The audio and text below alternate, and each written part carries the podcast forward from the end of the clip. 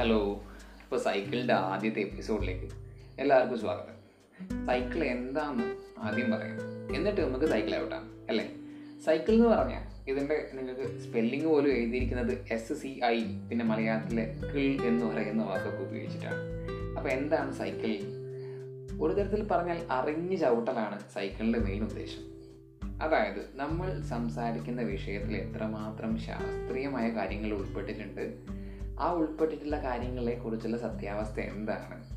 അത് എല്ലാ ഫീൽഡും ആവട്ടെ ഒപ്പം സിനിമയാവാം അല്ലെങ്കിൽ നമ്മൾ സംസാരിക്കുന്ന സാഹിത്യമാവാം ലിറ്ററേച്ചർ ആവാം അല്ലെങ്കിൽ ഏതെങ്കിലും നമ്മൾ സ്ഥിരം നിത്യജീവിതത്തിൽ സംസാരിക്കുന്ന അതായത് ശാസ്ത്രമാണെന്ന് പറഞ്ഞ് സംസാരിക്കുന്ന കാര്യങ്ങളിൽ പോലും എത്രത്തോളം ശാസ്ത്രീയത ഉണ്ട് എന്ന് അന്വേഷിക്കുന്ന ഒരു എപ്പിസോഡാണ് അല്ലെങ്കിൽ ഒരു സീരീസാണ് സൈക്കിൾ എന്ന് പറയുന്നത്. അപ്പോൾ അതിലേക്ക് എല്ലാവർക്കും സ്വാഗതം. അപ്പോൾ ആദ്യത്തെ എപ്പിസോഡിൽ നമ്മൾ ചർച്ച ചെയ്യാൻ പോകുന്നത് ഫോറൻസിക് സയൻസിനെ കുറിച്ചാണ്. നമ്മൾ പലരും തന്നെ കേട്ടിട്ടുണ്ടാവും ഫോറൻസിക് സയൻസിനെ പറ്റി. ഫോറൻസിക് സയൻസ് എന്ന് പറയുന്ന ജോലി അത്രയും ത്രില്ലിംഗ് ആണ് അല്ലെങ്കിൽ അത്രയും ഭയങ്കര ഗ്ലാമറുള്ള ജോലിയാണ്. സത്യത്തിൽ എന്താണ് ഫോറൻസിക് സയൻസ് എന്ന് നമുക്കിന്ന് നോക്കാം. അപ്പം നമ്മുടെ കൂടെ ഇന്നുള്ളത് ഫോറൻസിക് സയന്റിസ്റ്റായ അഖിൽ ബെന്നിയാണ്. അഖിൽ ബെന്നി ഒരു ഫോറൻസിക് സയന്റിസ്റ്റാണ് പറഞ്ഞതുപോലെ തന്നെ അപ്പോൾ എന്താണ് അഖിൽ ബെന്നിയുമായിട്ട് നമ്മളെ ചർച്ച എന്ന് നിങ്ങൾ തന്നെ കേട്ടിട്ട് നിങ്ങൾ നിങ്ങളുടെ അഭിപ്രായങ്ങളും നിങ്ങളുടെ വിശദാംശങ്ങളും ഇതിനെ പറ്റിയുള്ള എല്ലാ ഡീറ്റെയിൽസും ഒക്കെ അറിയിക്കുക. അറിയിക്കേണ്ട മാർഗങ്ങളൊക്കെ അറിയാമല്ലോ അല്ലേ? അപ്പം നമുക്ക് തുടങ്ങാം. അപ്പം നമുക്ക് അഖിൽ ബെന്നിനെ വെൽക്കം ചെയ്യാം. എന്താണ് ഫോറൻസിക് സയൻസ് എന്ന് പറയുന്നത്? ഫോറൻസിക് സയൻസ് യഥാർത്ഥത്തിൽ ഒരു ഒരു ബ്രോഡ് സയൻസ് ആണ്. അത് ഒരു സയൻസ് പോലുമല്ല ഒരു ഒരു കൂട്ടം സയൻസിന്റെ ആപ്ലിക്കേഷൻ ഫീൽഡാണ് ഫോറൻസിക് സയൻസ് എന്ന് ജനറലി പറയാം. കുറച്ചുകൂടി വ്യക്തമായിട്ട് പറഞ്ഞാൽ ഫോറൻസിക് സയൻസ് ആ വാക്ക് സൂചിപ്പിക്കുന്നത് നിയമത്തെ സഹായിക്കുവാൻ വേണ്ടി for the purpose of law എന്നാണ് ഫോറൻസിക് എന്ന വേർഡിന്റെ ഏകദേശ ട്രാൻസ്ലേഷൻ അപ്പോ അങ്ങനെ നോക്കിയാൽ നിയമത്തെ സഹായിക്കുവാൻ വേണ്ടി ശാസ്ത്രം ഉപയോഗിക്കുക എന്ന ഒറ്റ വലിയ ഡെഫിനേഷനിൽ നമുക്ക് ഫോറൻസിക് സയൻസ് എന്ന വിഷയത്തെ ഒതുക്കാൻ സാധിക്കും. അപ്പൊ ഫോറൻസിക് സയൻസ് ഒരുപാട് വിഷയങ്ങളുടെ ഒരു കൂട്ടമാണ്. ഫിസിക്സ് ഉണ്ട് കെമിസ്ട്രി ഉണ്ട് ബയോളജി ഉണ്ട് കമ്പ്യൂട്ടർ സയൻസ് ഉണ്ട്. ഒരുപാട് വിഷയങ്ങൾ നമ്മൾ കുറ്റാന്വേഷണത്തിന്റെ അല്ലെങ്കിൽ നിയമത്തെ സഹായിക്കാൻ വേണ്ടി ഉപയോഗിക്കുമ്പോൾ അത് ഫോറൻസിക് സയൻസ് ആയി മാറുകയാണ്.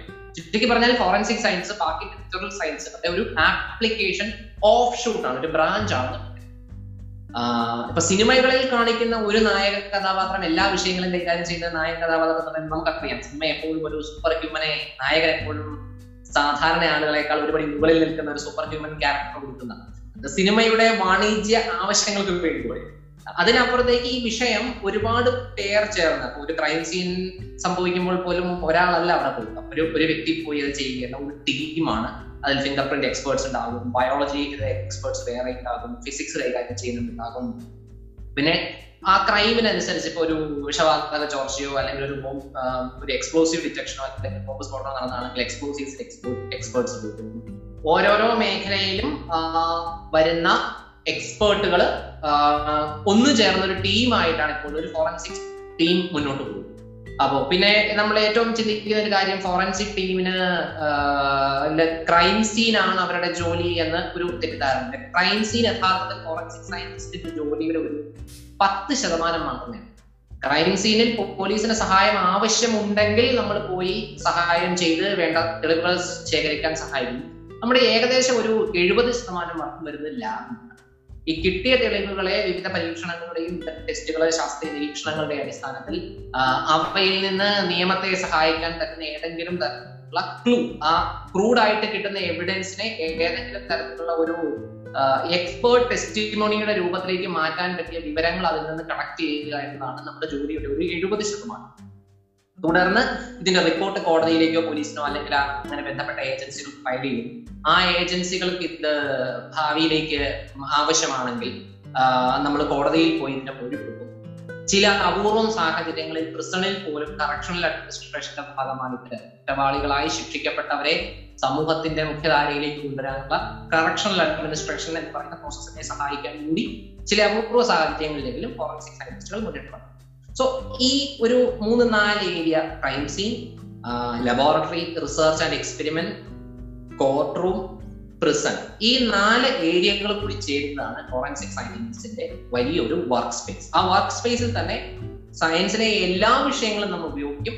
അത് ഓരോ വിഷയവും ഉപയോഗിക്കാൻ അതിന്റെതായ എക്സ്പേർട്ടുകളും ഫോറൻസിക് ലാബിൽ ഫോറൻസിക് സയൻസ് ഒരു വൺ മാൻ ഗെയിം അല്ല അതൊരു ടീം വർക്ക് കിട്ടിയിട്ടുണ്ടാവുമല്ലോ അല്ലേ? അപ്പം നമ്മൾ ഈ സീരീസ് ഇവിടെ കൊണ്ട് നിർത്തുന്നില്ല. വെറും എപ്പിസോഡുകളിൽ നമ്മൾ ഫോറൻസിക് സയൻസിനെ കുറിച്ച് ഒരുപാട് കാര്യങ്ങൾ ചർച്ച ചെയ്യുന്നുണ്ട്. അതിൽ സിനിമയിലെ കാര്യങ്ങളുണ്ട് പിന്നെ ലിറ്ററേച്ചറിലെ കാര്യങ്ങളുണ്ട് യൂട്യൂബിൽ നടക്കുന്ന കുറച്ച് കാര്യങ്ങളുണ്ട്. സോ അതൊക്കെ നമുക്ക് ചർച്ച ചെയ്യാം. അപ്പോൾ അടുത്ത എപ്പിസോഡിൽ കാണാം. സോ അതുവരേക്കും നമുക്ക് ബൈ സി യു